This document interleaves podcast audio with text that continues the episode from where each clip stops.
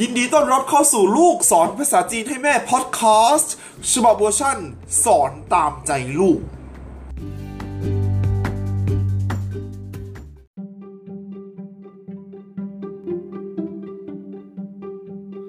สวัสดีครับ พบกับผม Little Sun นะครับ วันนี้นะครับ เราจะมาเรียนภาษาจีนกันนะครับ แต่ว่าผมลองดูแล้วนะครับ คุณแม่ก็ไม่มาเรียนเหมือนเดิมนะครับ น่าจะไปปะยางรถครับ ก็เลยไม่มีเวลามาเรียนภาษาจีนกับผมนะครับ แต่ไม่เป็นไรนะครับ วันนี้นะครับไม่มีใครเรียนภาษาจีนกับผมก็ผมก็เรียนคนเดียวนี่แหละครับ เอามาเลย เรียนภาษาจีนกันวันนี้เราจะเรียนอะไร วันนี้เราจะเรียนเกี่ยวกับสำนวนจีนเหมือนเดิม แต่ว่าจะเล่าถึง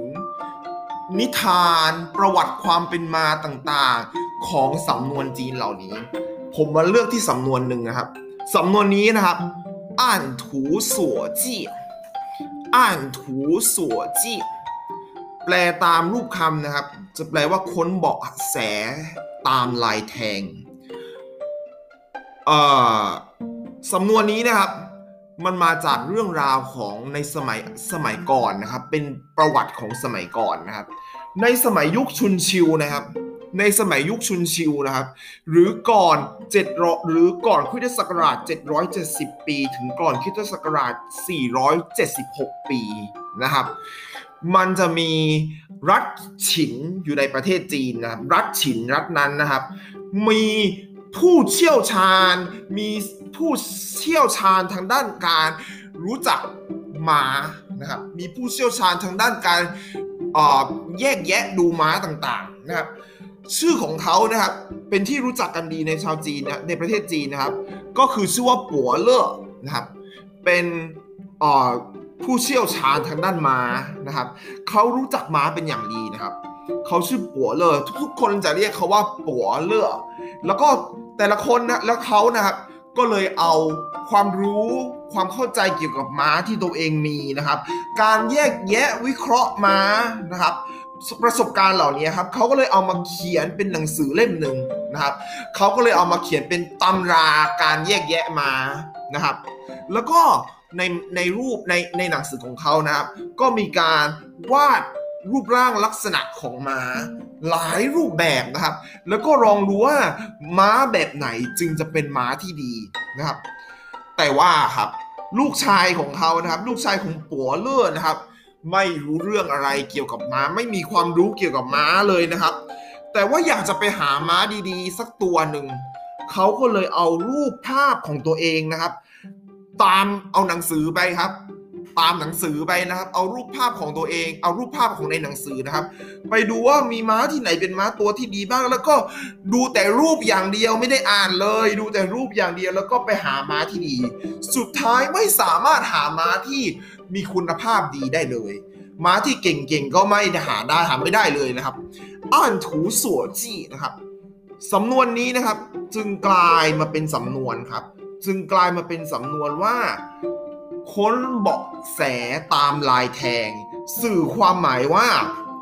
ไม่มีประสบการณ์ในด้านการปฏิบัติงานใด ๆ เลย รู้แต่เอาแต่ทำเรื่องต่างๆ นานาตามวิธีการเก่าๆ ระบบเก่าๆ ที่เคยมีมา เพราะฉะนั้นจึงไม่มีความสำเร็จใด ๆ ในการงานของตัวเองเลย อันนี้คือความหมายของ อ่านถูสัวจีนะครับ มีนิทานที่เราพูดคุยกันนะครับ เป็นสิ่งสำคัญเลยนะครับในการเรียนภาษาจีน เพราะว่าในการเรียนสำนวนจีนนี้สำนวนจีนจำนวนมากนะครับ จะมาจากนิทานทางประวัติศาสตร์ของชาวจีนนะครับ นิทานอิงประวัติศาสตร์ชาวจีนทั้งหลายก็จะมาจากเรื่องนี้นะครับ นิทานต่างๆ นานาตำนานอะไรอย่างเงี้ยครับ อาจจะเป็นที่มาของสำนวนจีนก็ได้นะครับ เพราะว่ามีสำนวนอยู่หลากหลายในสำนวนในประเทศภาษาจีนนะครับ ที่มาจากนิทานเหล่านี้สำหรับตอนแรกนะครับสำนวนก็คืออ่านถูสัวจี้ค้นเบาะแสตามลายแทงครับ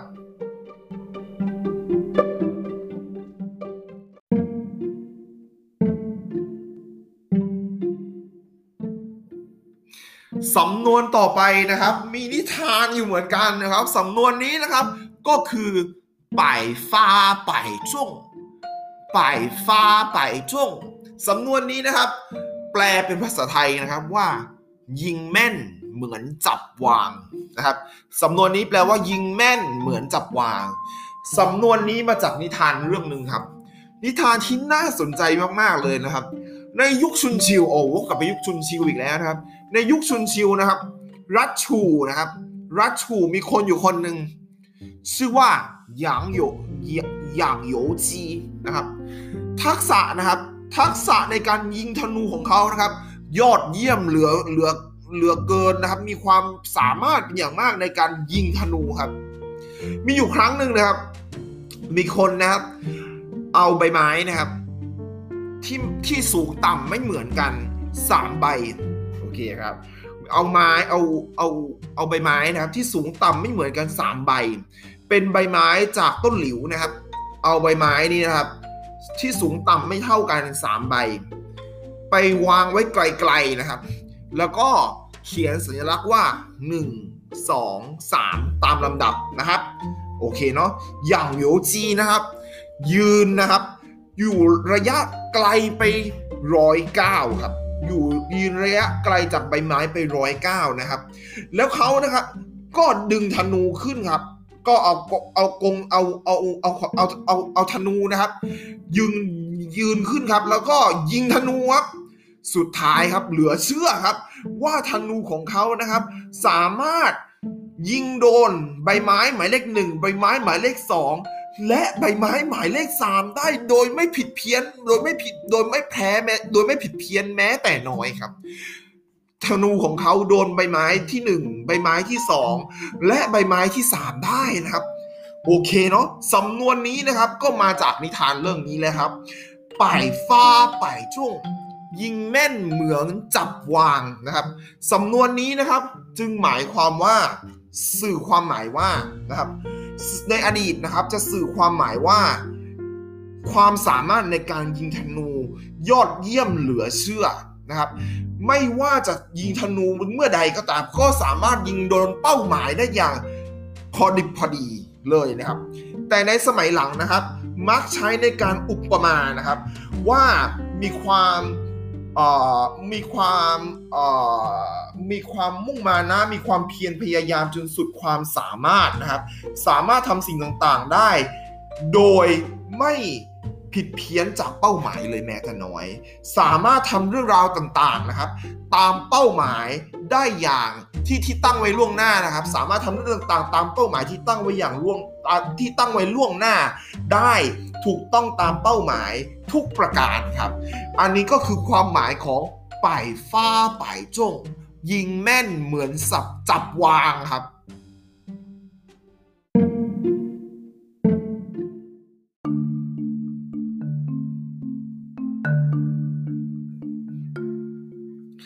สำนวนต่อไปนะครับ ก็เป็นสำนวนนะครับที่เกี่ยวข้องกับช่างไม้คนหนึ่งครับสำนวนนี้นะครับ ภาษาจีนเรียกว่าปันเหมือนนุ่งฝู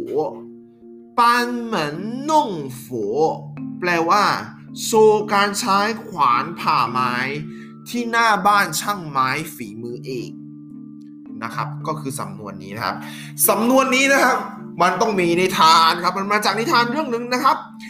เล่าสืบต่อกันมาว่าจะในสมัยโบราณนะครับ มีคนอยู่คนหนึ่งครับ มีความสามารถอันยอดเยี่ยมนะครับ ทางด้านช่างไม้และการแกะสลัก และการแกะสลักไม้เป็นอย่างมากครับ ชื่อของเขานะครับก็คือหลู่ปันหลู่ปันนะครับโอเคเนาะเขานะครับเป็นช่างไม้ที่มีความสามารถมากครับ ทุกคนนะครับ เรียกเขาอย่างเคารพมากเลยครับ และเรียกเขาว่า จู่ชื่อก็คือเรียกเขาว่าเอ่อเรียกเขาว่าปรมาจารย์ฝีมือเอกอะไรอย่างนี้เลยนะครับ เพราะฉะนั้นทุกคนก็จะเรียกเขาว่าปริมาปรมาจารย์ฝีช่างไม้ ปรมาจารย์ช่างไม้ฝีมือเอกอะไรอย่างนี้เลยนะครับโอเคเนาะในตำนานนะครับ เขาเคยใช้ไม้นะครับ ในตำนานตามตำนานนะครับ เขาเคยใช้ไม้นะครับ สร้างเป็นหงครับ สร้างเป็นหงหลายสีครับ โดยหงที่เขาสร้างขึ้นมานะครับ ตามตำนานนะครับ บินอยู่บนท้องฟ้าครับเจ็ดเอ่อบินอยู่บนท้องฟ้าสามวันสามคืน ไม่ยอมตกลงมาครับ และหงที่บินไปบนฟ้าที่เขาสร้างขึ้นจากไม้นะครับ ก็เป็นหงที่งดงาม วิจิตรพิสดารเป็นอย่างมากครับ และมาเออหงจากไม้หงจากไม้ที่เขาสร้างนะครับ ก็ไปอยู่บนท้องฟ้า 3 วัน 3 คืนไม่ยอมตกลงมาครับ โอเคเนาะเพราะฉะนั้นนะครับจึงมีคนพูดกันว่าครับ ใครก็ตามนะครับ เอาขวานนะครับ ไปโอ้อวดใส่หลูใส่หน้าบ้านหลูปันนะครับ ใครเอาขวานนะครับ ไปโอ้อวดใส่หน้าบ้านหลูปันนะครับ ก็แน่นอนครับเขาคนนั้นนะครับ ก็แสดงว่าไม่ยอมดูความเออไม่ยอมดูรู้จักดูตัวเองเสียเลยว่าห่วยแตกอะไรขนาดนี้นะครับ อันนี้ก็คือความหมายของ 班门弄斧สำนวนปันเหมือนน่งฝูจึงยกแสดงแสดงนะครับ แสดงความหมายอุปมาครับ ว่าแสดงความสามารถของตัวเองนะครับ ต่อหน้าปรมาจารย์หรือว่าหรือว่าผู้เชี่ยวชาญนะครับ ที่เก่งมากๆครับ โดยไม่ดูตัวเองเสียเลยว่าตัวเองมันไม่ได้เรื่องอะไรอย่างนี้นะครับ ความหมายของสำนวนนี้ก็คือ ปั้นเหมือนนุ่งฝูโชว์การใช้ขวานผ่าไม้ที่หน้าบ้านช่างไม้ฝีมือเอกครับ อันนี้ก็เป็นสำนวนของปั้นเหมือนนุ่งฝูนะครับ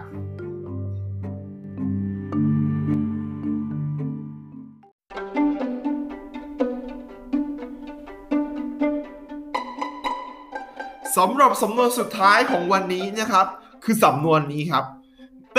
กงเสือเหยียงไปกงเสือเหยียก็คือแปลว่า แปลตามอักษรนะครับ แปลว่า เห็นเงาของคันธนูบนแก้ว กลายเป็นงูอสรพิษนะครับสำนวนนี้นะครับมีความหมายอุปมาตรงกับในภาษาไทยนะครับ ก็คือสำนวนกระต่ายตื่นตูมนั่นเองครับ ทำไมสำนวนนี้จึงมีความหมายเช่นนี้นะครับ ก็ต้องเท้าความครับ ถึงราชวงศ์จิ้นครับ ในสมัยราชวงศ์จิ้นนะครับ หรือก่อนคริสตศักราช 260 หรือคริสตศักราช 265 ถึง 420 ปีนะครับ มีคนคนหนึ่งครับ ชื่อว่าเย่กว่างนะครับ เขาเชิญเพื่อนนะครับ ของเขานะครับ ไปดื่มเหล้าครับ พื่อนของเขาก็ไปที่บ้านของเขานะครับ ไปบ้านของเย่กวางไปดื่มเหล้าด้วยกันนะครับ พอเพื่อนของเขานั่งลงที่โต๊ะนะครับ และมองดูแก้วเหล้านะครับ แล้วเขาก็ยกแก้วเหล้าขึ้นครับ และค้นพบว่าในแก้วเหล้ามีเงาของงูตัวเล็กๆ อยู่ในในแก้วเหล้านะครับ เขาก็ตกใจมากครับ แต่สุดท้ายก็เอาแก้วเอาเอาเหล้าแก้วนั้นดื่มเข้าไปเลยนะครับ สุดท้ายเขาก็ดื่มเหล้าแก้วนั้นไปจนได้นะครับ แต่ว่านะครับหลังจากที่เขากลับบ้านไปนะครับเขาก็คิดถึงแต่งูเงาของงูในแก้วนั้นนะครับจนทำให้ตัวเองรู้สึกสะอิดสะเอียนครับเขาก็เลยรู้สะอิดสะอิดสะเอียนนะครับ สุดท้ายป่วยครับ สุดท้ายป่วยหนักครับเย่กว่างนะครับ เพื่อนของเขารู้นะครับ ก็เลยเชิญเพื่อนของเขาคนนี้นะครับ กลับมาที่บ้านของเขาอีกครั้งหนึ่ง และให้ไปนั่งดื่มเหล้า ที่เดิมที่เขาเคยนั่งอยู่ครั้งที่แล้วนะครับ เพื่อนของเขาก็เลยเข้าใจนะครับ เงาของงูที่ปรากฏในแก้วนะครับ ที่แท้แล้วก็คือเงาของอะไรเงาของคันธนูที่อยู่บนเพดานนั่นเองนะครับ เพราะฉะนั้นสุดท้ายแล้วเงาของงูที่เขาปรากฏในแก้วสุดท้ายมันก็คือเงาของเอ่อคันธนูที่อยู่บน ผนังตรงนั้นนั่นเองนะครับ พอเรื่องราวต่างๆนะครับ เข้าใจกันดีแล้วนะครับ อาการป่วยโรคร้ายของเขาก็หายในเร็ววันนะครับสำนวนนี้จึงแสดงความหมายว่าหวาดระแวงครับ กังวลใจว้าวุ่นไปเองนะครับ ซึ่งตรงกับสำนวนในภาษาไทยนะครับ กระต่ายตื่นตูม เพราะฉะนั้นสำนวนไปกงเสือเหยียง จึงสื่อความหมายว่ากระต่าย ตื่นตูมนั่นเองครับ